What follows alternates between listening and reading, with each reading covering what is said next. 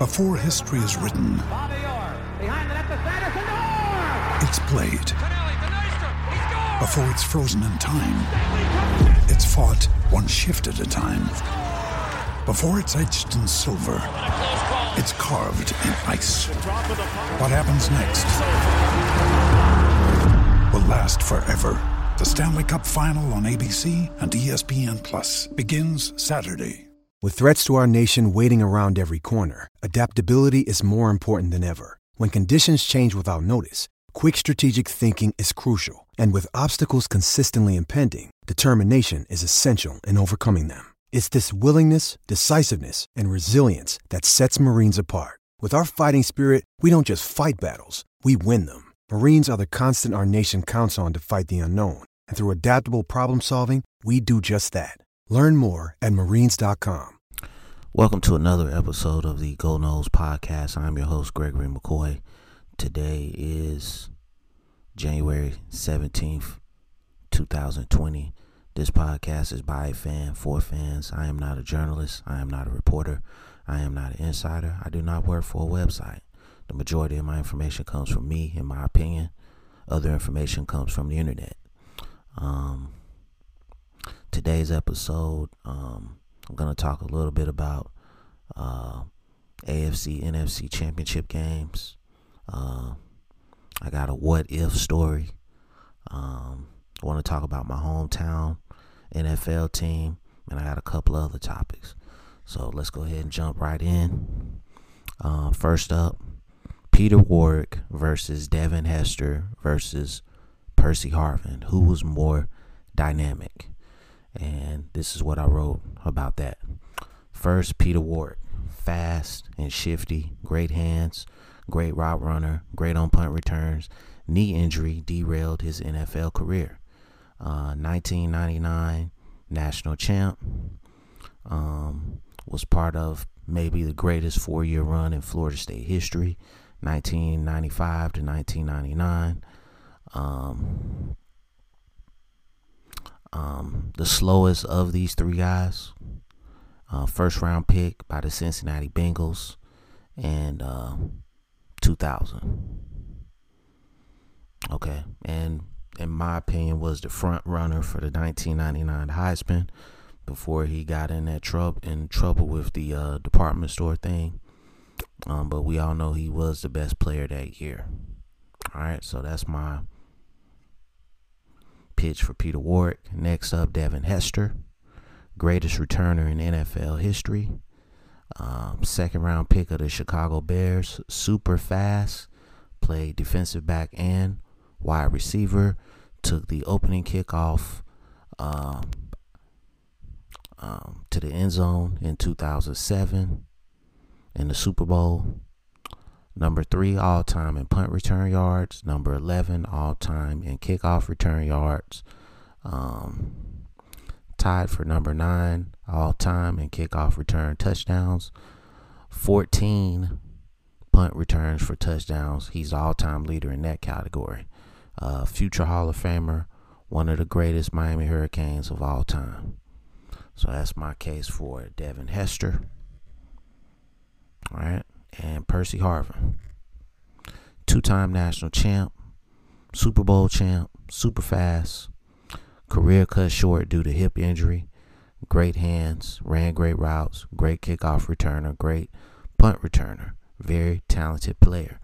Um, when Percy Harvin was at the University of Florida, he I don't think he ever lost to uh, Florida State. I mean, truly a dynamic player.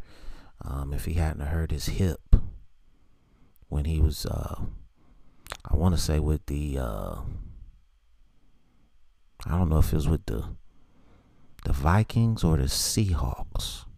Whenever he hurt it, I think he would still be one of the most dynamic uh, players in the game because he had a very unique skill set where he could he could line up in the backfield. He could play running back. Um, he could run out of the backfield and catch passes. He could line up in the slot. He could line up as a as a split end. I mean, you know, he could do it all, man. And uh, definitely, him and Peter Warrick are similar. Uh, he's a little faster than Peter Warrick, but they are the same type of player. Um, so after thinking, you know, for about 15, 20 minutes on who was the most dynamic, I'm about to go with Devin Hester, man. I mean, he just had a greater impact on the league than these other two guys. I mean, he literally won games single handedly for the teams that he played for. Um, you're talking about arguably the greatest returner in NFL history. I mean, teams wouldn't even kick it to him on kickoffs or punts. Then to take the opening kickoff of a Super Bowl back to the house, that's ridiculous. So Devin Hester is the winner of that comparison. Let me know what you think about that in the comments. Um, AFC and NFC championship games. I went 4 0 last weekend um, in the divisional round. And um, I'm going to go undefeated this weekend also. So this is what I wrote about the championship games. AFC championship game Kansas City Chiefs versus the Tennessee Titans. Patrick Mahomes is on another planet. If he gets into the zone, you will lose. Too much arm talent, too many weapons. Tennessee Titans need to run, run, and run some more and keep Mahomes on the sideline. Play smash mouth defense and run the ball on offense. but in the end, I'm going to pick Kansas City to win. I think Mahomes is just like I said on another planet, man. He once he gets going, it's it's uh, it's you just can't stop him. He's I mean he's he if he isn't like the heir apparent to Aaron Rodgers, he he may have already surpassed him. I mean just crazy arm talent, crazy ball placement, you know, unique skill set. You know, he's probably going to be a $40 million a year quarterback. So, I mean, I'm picking the Kansas City Chiefs to go to the Super Bowl. All right, NFC Championship game. San Francisco 49ers versus the Green Bay Packers. And we all know that I'm a San Francisco 49ers fan. Um, so this is what I wrote about that. Uh, San Francisco 49ers is the better team. Run game will dominate, pass game will just be good enough to keep the Green Bay defense off balance. Um, Green Bay will need a all-world performance from Aaron Rodgers to win this game. I think everybody knows that. He's going to have to throw for about 400 yards and five touchdowns. He's going to have to do like um, uh, Burrow from LSU, Joe Burrow. He's going to have to have that type of performance to win this game. Um, but I don't think he's going to be able to do that. So, of course, I'm going to pick my San Francisco 49ers to go to the Super Bowl versus the Kansas City Chiefs. And I think it's going to be one for the ages. And, um, you know, I'm just glad my boy's back, man. You know, we, my, it, it usually the way it goes is that my San Francisco 49ers and Florida State are always on like the similar arc. Okay, when one team is down, the other team is down. So it took it took two seasons for Shanahan and Lynch to get this thing back. Um, they went six and 10, 4 and twelve, and now they thirteen and three. So if Norvell can get on that similar arc, not not the same results in terms of wins and losses, but eight and four, nine and three, you know, twelve and zero. Oh. We're gonna be all right, man. We just I just want them to look like they belong on the field in every game. That's not asking for too much. All right.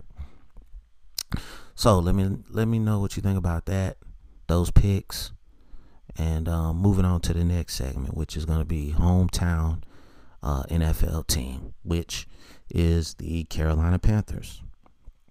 And I want to talk about their head coach, Matt Rhule. Um, the Carolina Panthers get Matt Rhule. I don't know if he's better than Ron Rivera. Um, to me, this is a step backwards. In my opinion, I'm not a fan of this team. Um, but they are the hometown team, so I follow them. If Cam Newton is the quarterback, I think they will be okay. Um, I think they can possibly go eight and eight. Christian McCaffrey is the best running back in the league. Um, draft Tee Higgins or Jerry Jeudy, then maybe you got something. Um, sign some free agents, maybe Rhule will be okay. Um, I don't like the 8.5 million per uh, per year that the organ that the Panthers organization gave him. Um, he's I think he's the highest paid coach in the league, and he hasn't done anything. Um, I'm glad this is not my team. Um, college coach should not reset the market in the NFL. Uh, also, uh, Luke Kuechly has retired, um, and you can't really blame him for that. He is. Uh, he's one of the uh, best middle linebackers to ever do it, and um, you know, it is what it is on that. You know, we have to um, get to a point where we, um, well, I say we. I'm not a Panthers fan. They have to, um, they have to get to a point where you know championships matter, and they're not at that point right now. They got the number seven pick. I say you either go wide receiver or you get uh, Isaiah Simmons. Um, I'm not gonna say he would be a perfect replacement for um, Luke Kuechly, but he would definitely help that team. Um, so moving on. Um, next subject is going to be what if Florida State had got Lamar Jackson back in 2015? Now you think about 2015, 2016, 2017, and what those years were like. Um, 2015, I want to say we went 10 and 3. Um, we made it to the Peach Bowl. Now, just imagine if he was our quarterback. I think we had three more years of dominance, man. I really do.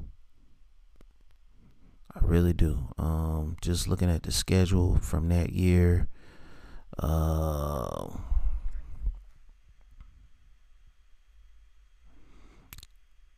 Louisville.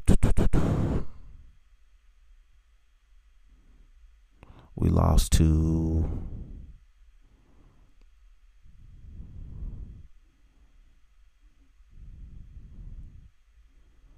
we lost to we actually lost two regular season games. I said 10 and 3. We actually well, we, yeah, we did go 10 and 3. We lost to Houston in the Peach Bowl. Yeah.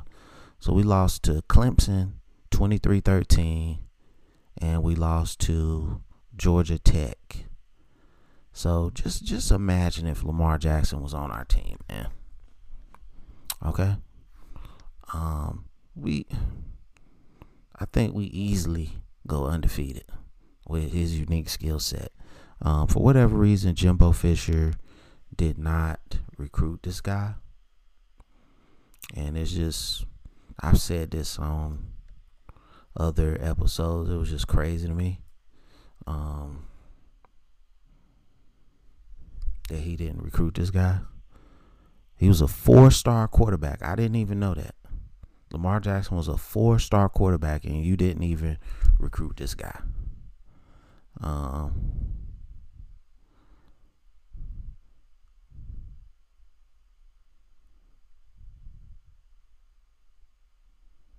that's why when he played against uh you know these teams he went hard man. Um they i think louisville is the team that went after him the hardest and that's why he stayed with them. I mean truly a unique talent man.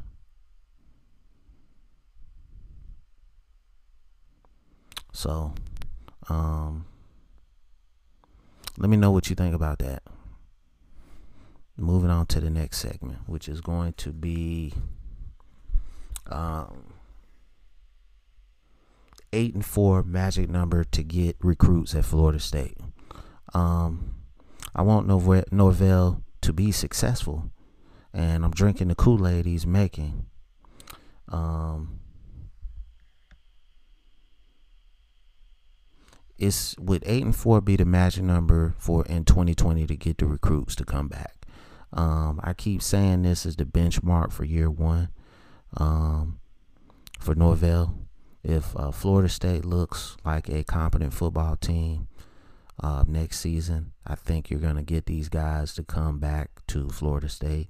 Um, it basically took a similar type, you know, run in 2012, 13, 14, and 15.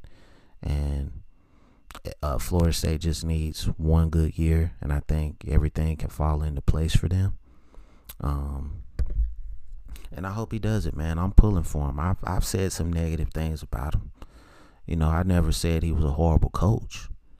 Um, but you just have to realize the pressure cooker that Florida State is. So, I'm I hope the man has a lot of success because I'm a fan of this team. And uh, like I said, many many times before, you got to get those issues fixed within the program on the field, and we can be back. Um, and I hope he does it. So, um, last topic is gonna be um, the XFL, and um, this is what I wrote about that. I don't know what to think about it. I probably won't watch a second of the XFL. Um, I wish them I wish them much success in their venture to uh, be the new uh, football league in this uh, country, but history says it's not going to work out. Uh, I hope all the players have success, especially the ones from Florida State. There's several players from Florida State playing in this league. Um, I just think when you try to reinvent the wheel when it comes to football, um, it, it usually is not going to work out. You know, if they, if they would have stayed with a similar type of format to the NFL and just maybe made like every call reviewable. You get like one challenge per game and you can review anything. That would have been like, okay. I would have been interested, but as they got it set up now, I'm not really interested. But I wish them much success in their venture. And that's going to do it for this episode. I hope you enjoyed it. It's available on YouTube uh, Apple Podcasts, Google Podcasts, and Spotify Podcasts. Rate, review, subscribe. If you're listening to this on YouTube, the links are in the description where you can you can subscribe if you like. And as always, go Noles.